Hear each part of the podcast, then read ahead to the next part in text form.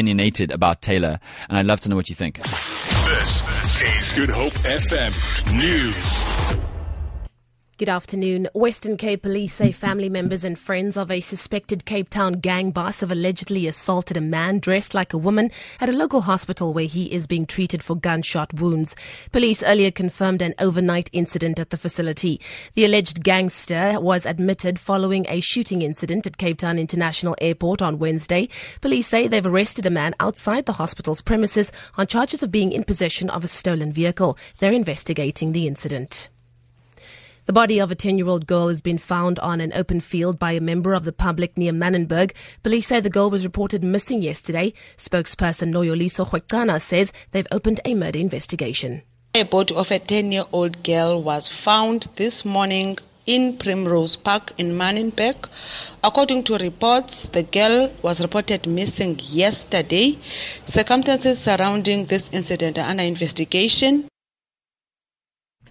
Law, law, enforcement officials have nabbed about 10 suspected abalone poachers at Simonstown. City of Cape Town spokesperson Wayne Dyason says officials were tipped off after about, or rather about alleged illegal divers operating in the area. He says about 1,300 pieces of abalone were confiscated. The officers acting on a tip-off observed about 16 divers in the water in the Simonstown area. The divers exited the water and about nine divers got into two vehicles. The vehicles were tracked and stopped in the Glencairn area where all the occupants were arrested. Dyason says another suspect was subsequently arrested in bushes in a marine reserve near Millers Point. Parliament's Public Enterprises Portfolio Committee inquiry into Eskom affairs has heard that former CEO Brian Molefe was not supposed to be a member of the utilities pension fund as he was not permanently employed. The fund says it has since received legal opinion that because Molefe was on a five-year fixed term with Eskom, he was not eligible for membership. Eskom was to pay Molefe about 30 million rand for his pension. The fund CEO Sbu Luthuli says they relied on information that Eskom submitted to them.